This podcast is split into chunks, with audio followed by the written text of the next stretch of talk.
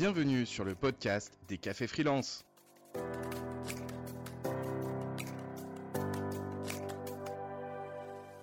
Au programme de ce nouvel épisode, l'équilibre entre vie pro et vie perso.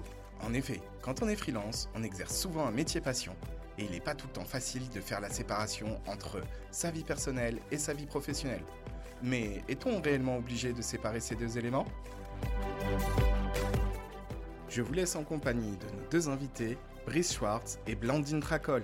Laetitia, bienvenue. Salut Julie, salut Johan. Mais dis donc, t'es venu avec un livre, ça serait pas le tien C'est mon livre. Ouais, c'est moi qui l'ai écrit. Tu peux être fière. En plus, Bah on en a déjà parlé, on en, on en avait parlé dans différents euh, cafés oui, freelance. on a parlé le mois dernier, je l'avais pas avec moi et là cette fois-ci je l'ai. Voilà, je suis Yes. fière, c'est un peu comme un bébé, tu Ah, vois. pas le remontrer. Hein. Et en plus c'est très très lié au sujet de, de notre euh, de notre émission d'aujourd'hui en fait. hein. Eh ben, tu peux Génial. nous en dire euh, deux mots? Eh ben ouais, en fait, euh, vie pro, vie perso, est-ce qu'on sépare, est-ce machin, c'est un des sujets centrales, un des sujets centraux euh, du livre parce que euh, cette question, elle est donc c'est le sous-titre du livre, c'est critique féministe d'une notion phare de l'économie et du travail. Et pourquoi féministe? Bah en fait, ça concerne tout le monde, c'est vrai. euh, tu l'as, tu t'as sorti ta couche euh, tout à l'heure. t'es un papa. La couche de mon enfant. Hein, couche c'est pas la mienne. C'est pas la tienne, pardon. Non, t'as pas encore besoin de couche. Non, ça viendra peut-être un jour, mais pas Ouais. encore. J'espère pas. J'espère pas. Donc évidemment, c'est un sujet qui concerne tout le monde, mais euh, les femmes prennent en moyenne plus cher sur cette question-là, et c'est pour ça que c'est une question à tort qui est réputée comme étant plus féminine. Question de femme, comment est-ce que vous, comment est-ce que vous arrivez Euh, Parce que vrai. entre les lignes, on sait que euh, à la maison, elles en font beaucoup plus, et donc c'est un sujet de la double journée, tu vois, C'est de. comme ce terme, alors que moi je supporte pas, mais les mêmes preneurs.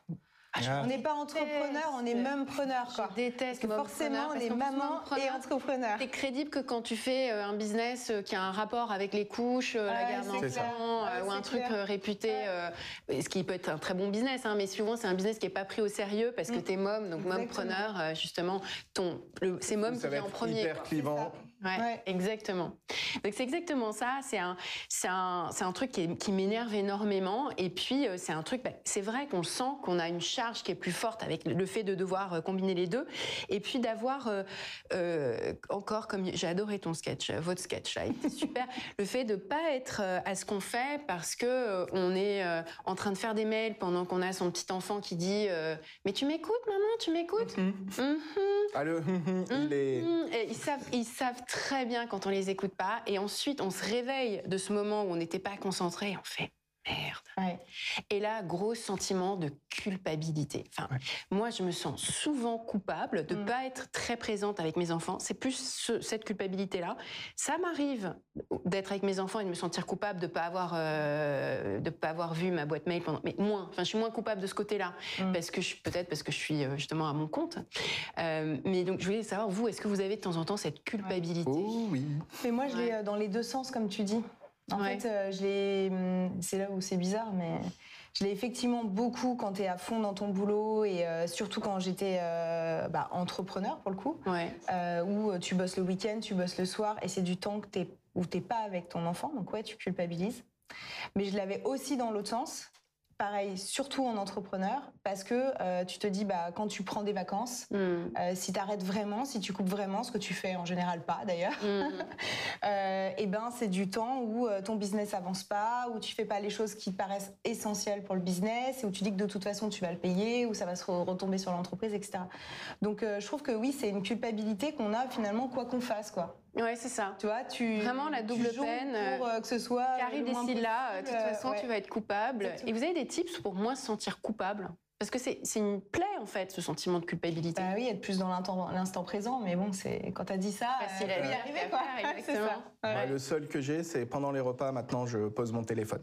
Ouais. Au moins, c'est Ouais, moments sûrs et vraiment tout. la déconnexion. Oui. J'arrive, il me sert vrai. qu'à diffuser de la musique, comme ça je l'ai Ouais. même pas. Il diffuse de la musique et au moins je suis pleinement avec les gens. euh, C'est ça. Donc après, il reste ta tête, il reste euh, la charge mentale, les soucis, etc. Mais au moins, t'es pas, t'as pas les yeux rivés sur ton smartphone pendant que ton Ouais, la petite notification qui va m'y faire penser. justement. Exactement. Donc Bah, bien les couper. notifications aussi, ça. Ah Moi, je les ai coupées par exemple sur Ouais. le téléphone. Il n'y a pas de notification. Beaucoup de gens ont coupé maintenant. C'est vrai que c'est Il y a dix ans, on avait tous les notifs Mm. et maintenant beaucoup de gens en ont coupé. Couper parce qu'on devient complètement dingue. Quoi. Voilà, c'est toi qui décides les moments où tu vas Ouais. euh, regarder tes Ouais. mails. euh, voilà.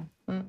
Alors les, les freelances, euh, je ne sais pas si vous êtes d'accord avec ça, on se pose encore plus, je pense, la question de cet équilibre ou du mélange ou de la séparation entre vie pro et vie perso, parce que bah, notre productivité, notre productivité, elle nous appartient. Donc quand on est plus productif, on dégage du temps.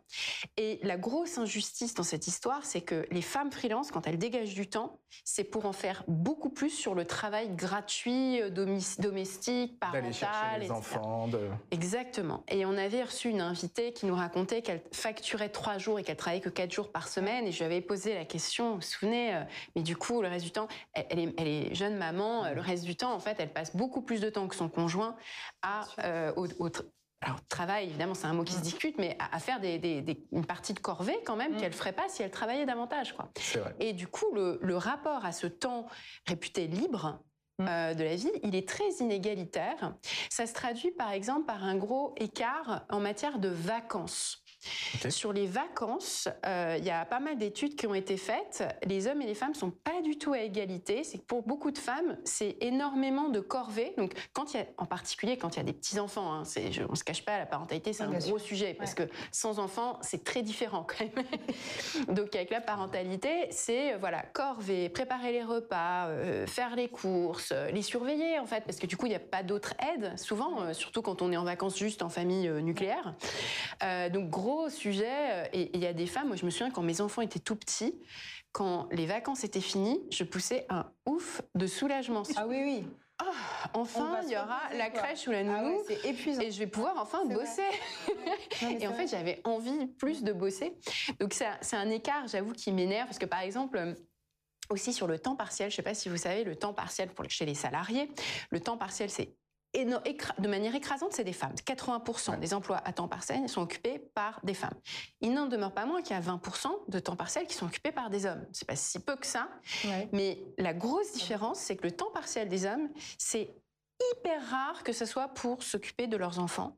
En grosse majorité, c'est pour un projet personnel, c'est pour un projet entrepreneurial, c'est pour un loisir qui va être Ouais. euh, euh, temps, une ouais. grosse passion, euh, c'est pour un truc perso, perso, quoi. Ok. C'est marrant. Alors que chez les femmes, la grosse majorité, il y a évidemment aussi C'est des exceptions. suite à hein, la c'est- Suite à la maternité. c'est suite à la maternité. enfants, ouais. Exactement. Mhm. Donc, je vous avoue que cet écart-là, il, il m'énerve en fait. Mhm. Donc, ça me questionne sur le rapport, le, côté genré du côté euh, de, du- de la question qu'on se pose.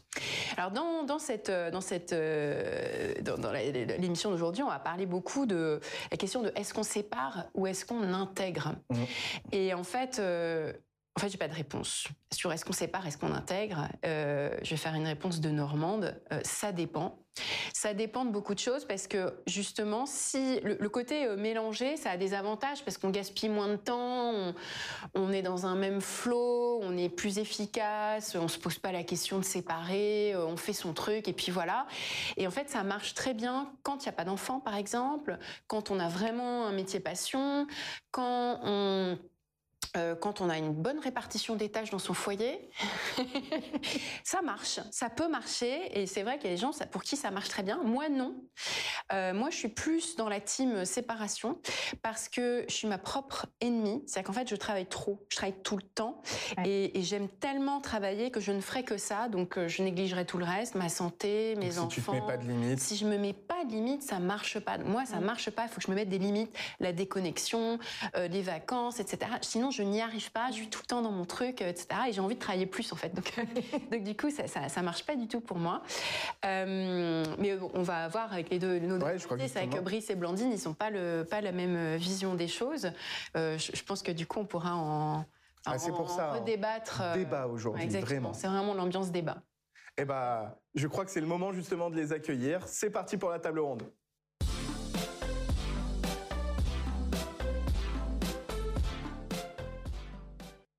Fin d'installation, pile sur la fin de musique, euh, bravo. Une entrée réussie. Ouais. Tout calculé.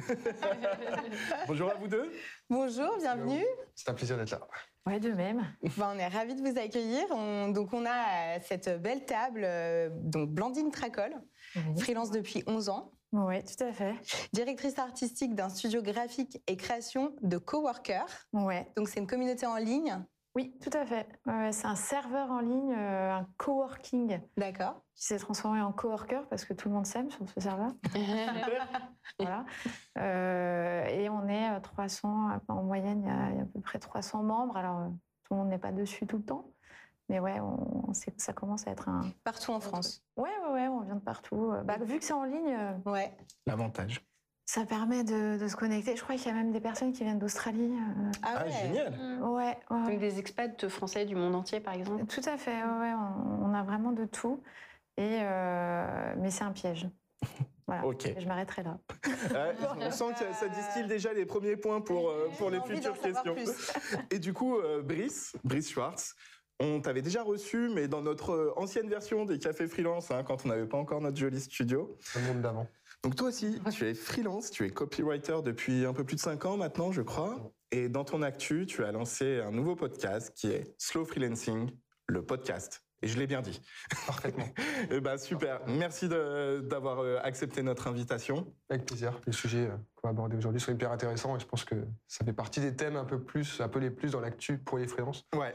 Donc euh, je pense que ça va être enrichissant, j'espère. Carrément. Eh ben justement, je passe la main à Laetitia. Je crois que tu avais une première question, il me Eh semble ben, qu'elle est pour Brice. Et Justement, c'est tu l'as posé. hein, c'est quoi le slow freelancing hein? Enfin, je pense que c'est la question qu'on se pose exactement. Donc toi, tu es plutôt côté séparation, hein, ouais, ouais, si on schématise les choses. Et tu en as fait une philosophie de vie, quoi, ton, ton- le slow fre- freelancing. Et puis tu, du coup, tu en as défini les contours assez avec une certaine précision. Donc est-ce que tu peux nous expliquer ce que tu entends par là, du coup, ce que tu racontes dans ton podcast, etc. Yes. Alors, contrairement à ce qu'on pourrait penser, je me suis pas levé un matin en me disant tiens, et si je bossais moins, et si je développais un concept, si peut-être j'écrivais un livre un jour, on sait pas. C'est plutôt l'inverse. C'est-à-dire que j'ai commencé en étant étudiant freelance à l'époque. Là, forcément, c'était un peu à côté des études, du stage, des, des alternances, etc. Donc là, l'organisation, c'était un peu euh, comme je pouvais. Et en tout, là, ça fait trois ans que je suis à temps plein. Et au départ, forcément, je me suis dit, bon, moi, je vais travailler un peu comme tout le monde, c'est-à-dire 35-40 heures. euh, C'est comme ça qu'on fait, non Quand on est à, à une grande personne, on travaille 35-40 heures. Et euh, moi, mon métier à la base, maintenant j'ai un peu évolué vers pas mal de stratégies d'accompagnement, mais à la base, c'était vraiment uniquement d'écrire. Sauf que écrire 7 heures par jour, c'est pas, pas. c'est pas terrible. hein. Euh, ce qu'on va faire pendant les premières heures, c'est c'est très bien. Par contre, ce qu'on va faire pendant la sixième, la septième heure, ça va pas être du même niveau que ce qu'on a fait au début. Et je me suis vite rendu compte que j'avais besoin de pauses, de longues pauses entre des sessions de travail. Donc au fur et à mesure de ces dernières années, j'ai commencé un peu à m'adapter à mon propre rythme, à me dire, bah tiens, c'est marrant, j'aime bien bosser une heure, deux heures le matin, faire une grande pause à midi, rebosser une heure, deux heures l'après-midi, Ok. faut refaire une grande pause. Grande pause, c'est vraiment 2-3 heures, euh, faire complètement autre chose. euh, Vraiment un credo, je, je vais tout sauf travailler. Je vais marcher, je fais du sport, euh, j'allume la console, je parle à quelqu'un. Je, je ne pense pas au travail. Et pourquoi pas refaire un bloc de travail plus tard, si besoin. Euh, J'exclus pas aussi de travailler parfois les soirs et le week-end, alors pas forcément en plus du travail de la semaine, mais en, en remplacement. C'est-à-dire que si j'ai vraiment pas envie ou pas le temps de travailler le jeudi, bon, au pire, je peux avancer samedi si j'ai un autre de prévu, quoi. Euh, donc le slow freelancing est un peu né comme ça. Il est né de, mon mode de travail, qui est aussi un mode de vie forcément, parce que quand on est freelance, euh, tout est connecté. Euh, et c'est aussi pour ça que à nous de, de, fixer nos limites, fixer nos contraintes, voir euh, ce qu'on veut intégrer, ce qu'on veut, euh, où est-ce qu'on veut diviser, où est-ce qu'on place en fait euh, bah, justement nos, frontières dans la journée, au, au niveau très très pratico-pratique, dans le temps qu'on alloue chaque jour au travail et à nos activités perso. Euh, et même au niveau euh, plus global dans notre tête, euh, etc.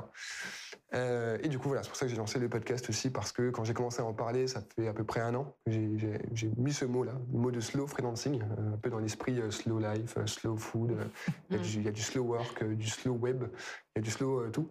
Ça va tellement vite que le slow est à la mode, en fait. ça Exactement, et justement, parce que ça se pose en, en opposition un peu à Mm. cette accélération.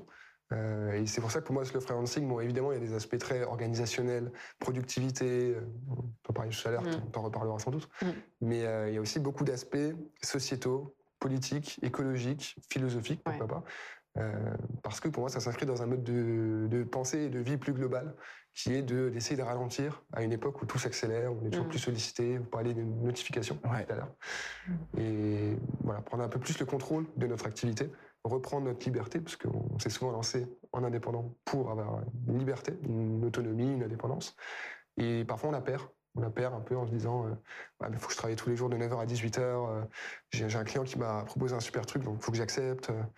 Euh, voilà, reprendre le contrôle de notre liberté, c'est un peu le, le- le message principal. Et après, euh, le comment, euh, Mm. pour en parler des heures, c'est pour ça que, que j'essaie- de faire. Il y a aussi le sujet de la concentration, non? Parce que quand tu dis raconter, c'est vrai qu'écrire, ça requiert de la concentration. Est-ce que tu, tu connais le- le- la philosophie du deep work de Cal Newport? Est-ce que ça t'a influencé? Complètement. euh, et en fait, en final, c'est beaucoup de bon sens, le deep work, Mhm. je trouve. Euh, c'est que- être concentré sur des plages horaires très resserrées, quoi. C'est vraiment des, des blocs de travail Ouais. euh, où pendant une heure, deux heures, on, on fait que ça. Euh, on peut faire des petites pauses de 3 à 5 minutes. euh, Et là, on déconnecte tout, quoi. On est vraiment concentré dans un travail. euh, Donc, pour certaines tâches euh, créatives, ça se prête, ça s'y prête bien. Complètement. C'est sûr que si ça dépend du métier, en fait. Si t'es manager, ça marche pas, quoi. c'est pas, pas les mêmes problématiques. Euh, mais effectivement, il y, a- il y a de ça, et ça, c'est c'est- c'est ce que je fais aussi. Euh, C'est-à-dire que j'aime bien travailler. Je me dis, tiens, je vais faire cette tâche-là, je sais qu'elle va me prendre, admettons, je vais rédiger un article. Je sais que cet article, il va me prendre entre une heure et demie et trois heures. Bah, tant que j'ai pas fini, j'arrête pas. Mm. Et une fois que j'ai fini, ça y est, sentiment du devoir accompli. Euh, je, je pose euh, non pas le stylo du coup, mais le clavier. Et après, euh, je, je passe à autre chose euh, dans ma vie euh, perso. Mm. Et je m'y remets l'après-midi, euh, ou plus tard en tout cas, l'esprit frais et, et revigoré. Hmm. Ok. Blandine, il y, a un, il y a un vrai sujet de santé mentale derrière tout ça. hein. Ouais. On parle de rester, euh, rester sain dans sa tête parce que justement, en fait, on n'arrive pas à faire mille choses à la fois. On, on croit qu'on peut, mais en fait, non. on est mauvais dedans, cognitivement, on n'y arrive pas. Et toi, tu acceptes qu'en fait, il faut toujours être en déséquilibre et qu'on itère et qu'on. Donc, tu voilà, es plutôt team mélange, Ouais. mais, euh, mais tu penses que c'est quelque chose de très évolutif en fonction des Ouais. phases de la vie. Et tu, quand, tu m'as, quand on a préparé cette, euh, cette- ce café freelance, euh, tu m'as dit que tu étais passé par des moments très difficiles où justement Ouais. ta santé mentale était très compromise, tu as Mm. connu une dépression et tu as appris plein de choses de cette, de cette dépression. Mm. Est-ce que tu peux nous raconter un peu comment voilà, ce sujet est lié à la Bah, santé mentale? En fait, le truc, c'est que quand j'entends euh, Brice parler, euh, ça me montre que moi, j'ai justement fait ce qu'il est en train de faire maintenant à partir du moment en fait où j'ai fait ma dépression. Parce que, euh, alors, avant ma dépression, très clairement, je ne mélangeais pas du tout. Euh, je mélangeais plutôt énormément. C'est-à-dire que là, il y avait zéro limite. Je travaillais jusqu'à 2-3 heures du matin. Euh, c'était, je, je travaillais avec des amis. Vraiment, mon collaborateur était euh, un ami. Donc vraiment, on mélangeait tout. Et à un moment donné, en fait, il y a eu ce clash. Et c'est là que j'ai tout repris. En fait, euh, comme un reset. En fait, un truc où je repars de zéro et je me dis, euh, là, il y a un truc qui va pas. En fait, Mm, Euh, mm. ce- ce- cette vie ne, ne me convient pas. Alors même si la dépression était vraiment plus perso en Mm. soi, parce qu'il y avait des, il y avait un environnement qui, qui était compliqué. euh, ça a énormément en fait impacté mon travail, puisque ben, forcément qui dit dépression dit euh, on peut plus travailler, ou en tout cas très très peu, parce qu'on n'a pas l'énergie et dans sa tête, on n'est pas dans le ne travail. produit rien de bien, quoi. Oui, voilà, c'est ça. Mm. En plus, moi, je fais un métier euh, créatif. Et euh, on a beau dire que les artistes sont torturés et que ça les aide à, à créer, c'est faux. c'est complètement faux. Moi, j'ai besoin d'être bien dans ma tête pour créer. C'est là que j'ai des bonnes idées. C'est là que je suis inspirée. Et donc là, en plus, j'étais pas inspirée. Mm. Donc du coup, j'ai traversé euh, ce, ce moment très difficile. Ça a duré à peu près euh, un an, un peu plus d'un an. Et là, j'ai décidé de me remettre au boulot. Et c'est là que je me suis dit, je vais commencer à compartimenter un maximum. Et surtout, je vais accepter d'être une feignasse. Je sais que c'est c'est fou à dire, mais il y a cette culpabilité quand on est euh, freelance aussi, à devoir tout, tout le temps quelque chose à son entreprise pour que ça fonctionne, en fait. Comme Mm. si le fait de tout le temps travailler, c'était... Comme si le fait d'être libre, il fallait qu'on le paye en travaillant. Ouais, voilà, exactement. Fallait, en fait, il fallait euh, rendre une monnaie quelque part euh, à quelqu'un parce qu'on avait la chance euh, d'être euh, d'être à son compte. Et donc là, voilà, j'ai commencé à me dire bon bah non, je vais travailler que quelques heures par jour. J'étais pas comme toi euh, à vraiment segmenter comme ça, même si maintenant je le fais. Et surtout, je me sentais seule. Il y avait vraiment un truc où en fait, ben, quand on sort d'une dépression, socialement parlant, c'est difficile. Mm. C'est-à-dire qu'on est, on a un peu peur de, de- de se remettre dans le bain, de revoir des gens. Il faut savoir qu'aussi au niveau du travail, bon, on perd son réseau. Donc du coup, il faut s'y remettre, Ouais, Euh, reconstruire. En fait, il faut tout reconstruire. Et, euh, et là, je me suis dit, ben, le truc, c'est que j'ai pas d'amis. Pour le coup, moi, j'avais plus de potes qui étaient euh, freelance. Et euh, j'étais à un moment de reconstruction, j'avais besoin d'être avec d'autres personnes qui étaient comme moi. Et de me dire, j'ai envie de parler des problèmes. Voilà, j'ai j'ai Mm. surtout envie de Mm. parler des problèmes et aussi bah, forcément donner des tips, mais, euh, mais vraiment de parler de, de ce qui peut ne pas aller dans le, dans le fait d'être freelance et sans tabou, parce que ça peut être hyper tabou. Bah, Le mot dépression, c'est un mot Ouais, qu'on n'entend pas encore beaucoup. Et c'est marrant, les freelances, ils parlent toujours de burn-out ou de. Mm. Enfin, les- Au travail, on parle plus de burn-out. Le burn-out, comme c'est maquillé derrière le travail, c'est plus noble. La dépression, ça, ça- ça touche à la question de santé mentale, ça reste encore tabou. Mm. En fait, souvent, c'est la même chose. Enfin, souvent, on appelle burn-out ce qui est en réalité une dépression. Mm. Et ça peut tout à fait arriver dans des métiers passion, euh, quand Ouais. on adore son travail. Et en fait, le fait de justement ne pas avoir de limites, ça peut aboutir à voilà, un, un déséquilibre, en fait, un vrai déséquilibre. oui, bah, quand on un métier passion, c'est dangereux. Ouais. C'est c'est la glissade qui peut nous faire travailler tout le temps parce que en fait, on est dans un truc où moi j'adore créer, je pourrais créer tout le temps. Mais à un moment donné, c'est mon métier. Mm. Donc euh, il faut aussi faire la distinction quand même entre les deux. Euh, donc euh, je, je ne travaille pas tout le temps. Mm. Euh, Et puis même quand on aime quelque chose, ça veut pas dire qu'il faut le faire tout le temps. ouais, exactement. J'adore les tartelettes au chocolat, je vais pas Oui, en manger tout le temps. manger. Ouais, il y a un moment, il y a- Enfin, j'espère pas pour toi. Mais, euh, donc voilà, et après, bah, j'ai créé du coup un, on va dire un serveur en ligne. Euh, alors, j'y croyais pas du tout dans le sens où je me disais, bon, je vais créer ça. S'il y a deux, trois personnes, ça va être génial. Euh, je vais juste pouvoir échanger quand même avec quelqu'un. Et en fait, euh, bah, ça a grossi. Il y a eu du bouche à oreille parce que, bah, en fait, il y avait une sorte de libération de la parole aussi, de, euh, de ce que c'était qu'être en freelance. C'est des galères, c'est euh, un salaire qui peut fluctuer, c'est des choses comme ça dont on ne parle pas du tout. Et la santé. Nous, oui. Hein. Nous, Alors, nous, on en le parle. Ah oui, on en Ah ouais. très bien. Ah, on enlève tous les tabous. Si je préfère, nous, on prend tous les tabous du freelancing Et on les fait. et on les fait un par un. tous les mois.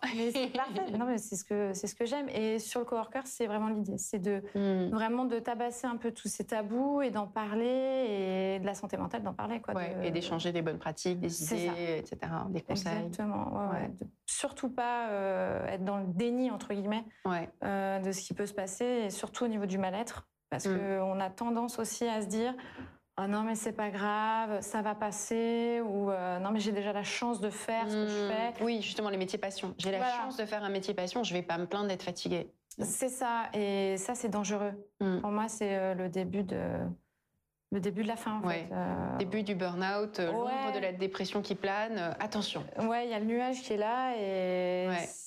il faut se recentrer je pense aussi. Alors l'un des tabous, c'est justement là, le temps, de- enfin la question de, de travailler tout le temps. On dit, on a l'impression qu'il faut payer euh, le fait d'être euh, d'être Mm. freelance en travaillant tout le temps. Euh, toi, tu as voulu, Brice, travailler moins. Euh, tu l'as déjà un petit peu dit tout à l'heure, travailler moins, travailler beaucoup moins même. euh, et et qu'est-ce que qu'est-ce que tu pourrais donner comme conseil à ceux qui voudraient rejoindre le club du slow freelancing? Très concrètement, tu as parlé un petit peu des blocs déjà, mais est-ce que tu as d'autres conseils à, à partager sur la méthode à suivre pour arriver à moins travailler Yes, déjà, alors, le club n'est pas fermé. Vraiment, si tout le monde peut s'approprier. Le La club n'est pas nouvelle- fermé. Exactement. La bonne nouvelle aussi, c'est que quand j'ai commencé à en parler, il y a plein de personnes qui étaient freelance depuis 6 mois, 6 ans, qui sont venues me dire Ah, mais c'est super, c'est exactement ce que je fais. En fait, Ah, Je te coupe juste deux secondes, hein. mais c'est exactement les commentaires qu'on a eu sur, euh, sur le chat, en disant Waouh, mais je fais du slow freelancing sans le savoir, tu vois. Donc déjà euh, exactement Ouais, ça. C'est vrai, et du coup, enfin, je fais une petite aparté avant de répondre à ta question, euh, c'est qu'au final, j'ai l'impression qu'il y a trois, euh, trois types de personnes euh, qui, me, qui me contactent suite à ce que je partage sur ce sujet-là. Il y a les personnes comme ça qui me disent Ah, c'est super, j'avais pas mis de mots dessus, mais du coup, c'est ce que je fais, c'est ce qui me va, euh, super, euh, discutons-en. Et il y a les personnes qui me disent ah ouais, moi je suis pas du tout là-dessus, mais j'aimerais tellement m'y mettre. Là pour l'instant c'est compliqué, euh, je, je m'en sors pas trop, mais euh, je vais essayer de tendre vers ça. Donc euh, voilà, c'est un peu une transition. Mm. Et il y a d'autres personnes qui me disent ah ouais, ok, moi ça m'intéresse pas, moi j'adore mon travail, ça me dérange pas de bosser 50 heures semaine, euh, c'est une passion, euh, euh, voilà, tout va bien, mais euh, pourquoi pas, euh, c'est une curiosité quoi.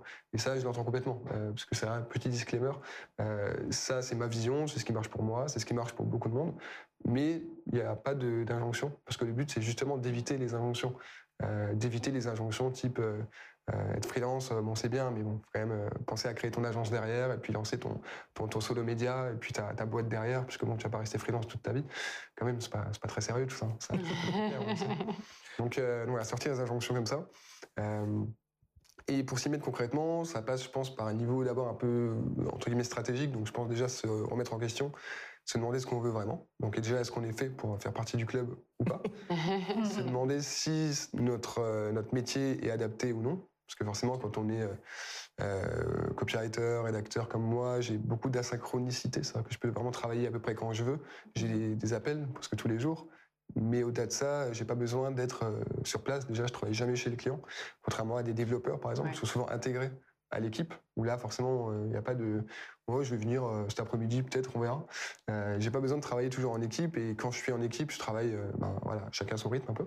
Euh, mais voilà, si notre métier s'y prête, si notre mode de vie s'y prête, parce qu'on parlait aussi un peu tout à l'heure, euh, qu'on ait des enfants ou pas, c'est pas pareil.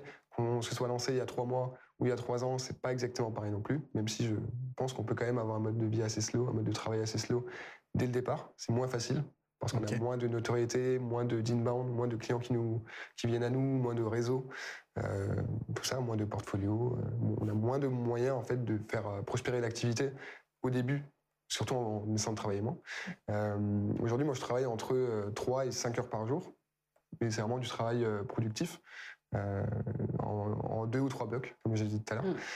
Et parfois le week-end aussi. C'est-à-dire que parfois, je travaille euh, trois heures euh, par jour toute la semaine parce que euh, voilà, c'est une petite semaine. J'ai pas trop envie de, de me, de me tuer à la tâche. Par contre, si vraiment il y a des projets qui doivent avancer ou des projets hyper intéressants qui viennent d'arriver, bon, allez, c'est pas grave. Si j'avais rien de prévu le week-end, on va peut-être un peu faire un samedi, un peu le dimanche. Pas de souci là-dessus. Ça dépend. de, ce qu'on attend de nos week-ends. Euh, et un autre truc aussi, c'est que je prends très peu de vacances. Mm. Euh, je prends à peu près deux à trois semaines de vacances par an. Mais je vais peut-être essayer de le faire plus souvent. Mais le truc, c'est que je ressens pas le besoin de prendre de vacances. Parce que t'es pas épuisé en fait Bah non. tes journées de travail et tu fais ça. ce que tu as envie de faire dans la journée, donc t'as pas forcément besoin de jours off, que ce soit ton sport, euh, cinéma ou je ne sais quoi, ou jeux vidéo et tout, t'as pas vraiment besoin d'attendre le week-end. Alors que beaucoup de gens sont là, j'attends le week-end pour pouvoir enfin euh, faire un truc euh, perso qui me fait plaisir.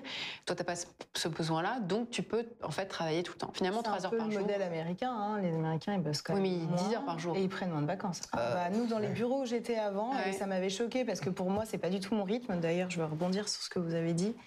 Mais en gros, ils arrivaient à 8 heures. À 17 heures, il n'y avait plus personne. Ils avaient pris leur pause au milieu. C'était très cool. Chacun sa tâche, etc. Hmm. Ils prenaient peu de vacances, mais c'est pas fatigué. hein. Franchement, ils étaient très, très à la cool dans Ouais, le bureau. pas très productif en fait. Ah non, non, pas du tout productif. Parce que tu travailles tout le temps, tu peux pas être tout productif Et, et tout oui, et puis, enfin, ouais, c'est, c'était vraiment euh, peu de tâches. euh, Enfin voilà. Hmm, hmm. chacun son truc. euh. Slow.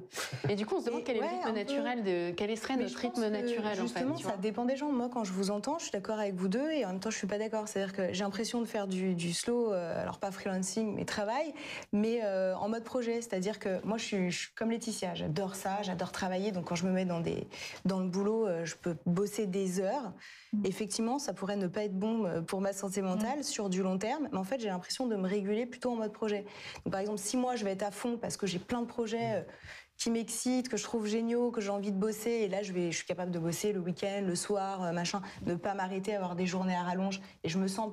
euh, Et par contre, tu prends des super Je me vacances. sens efficace. Tu t'arrêtes. Par contre, soit je m'arrête, soit euh, pendant euh, quatre mois, je vais me dire, bah là, j'ai des projets beaucoup plus cool. Et là, oui, bah, si j'ai envie de me lever plus tard, si j'ai envie de me prendre une après-midi ou de rythmer ma semaine de manière beaucoup plus cool, je le fais, j'ai l'impression de récupérer. Ouais, tu ces recharges pendant ces Je suis comme périodes. toi, moi. Ouais. Mm. J'ai- Et c'est, tu vois, c'est, c'est pas un rythme euh, euh, linéaire en fait. ouais, c'est comme Oui, ça. ou pareil tout le temps. En fait, Non. le côté pareil tout le temps, ça a été inventé par le. C'est le modèle de l'usine, en fait, où tu as des Bah, chiffres, des horaires, aux États-Unis, si tu veux, et à ce que j'ai pu voir. dans Mais c'est pas naturel. En fait, euh, regarde, je sais pas si tu regardes euh, les paysans, les artisans de, de l'époque pré-industrielle, ils avaient des moments, tu as les saisons, tu dois récolter, là tu bosses comme un malade toute la nuit, etc. Tu laboures, tu sais, tu fais ce qui doit être fait, Ouais. Euh, tu dois te lever à l'aurore pour euh, traire euh, tes bêtes ou je ne sais quoi. Mais après, si dans la journée, t'as rien à faire, tu fais ta sieste pendant 5 heures. Ouais. Et c'est pas du tout. En fait, t'es es rythmé par la, la matière, les saisons, les besoins du moment, les demandes des clients, mais le reste du temps, ils se reposaient beaucoup plus en fait que les ouvriers de l'époque industrielle à qui on imposait des horaires. Et nous, on est resté dans cette idée qu'on doit s'imposer un rythme qui est toujours le même. Et c'est pas forcément la manière dont on fonctionne le mieux. C'est la fin de la première partie de cet épisode sur l'équilibre entre vie pro et vie perso. Retrouvez-nous dans les jours à venir pour découvrir les nombreux tips de Brice et Blandine, ainsi que la chronique de Samuel Durand et la minute de Caroline. D'ici là, n'hésitez pas à consulter l'intégralité des replays des Cafés Freelance sur notre chaîne YouTube, de nous rejoindre sur nos différents réseaux sociaux Café Freelance et aussi de consulter tous nos articles sur le blog du Café Freelance.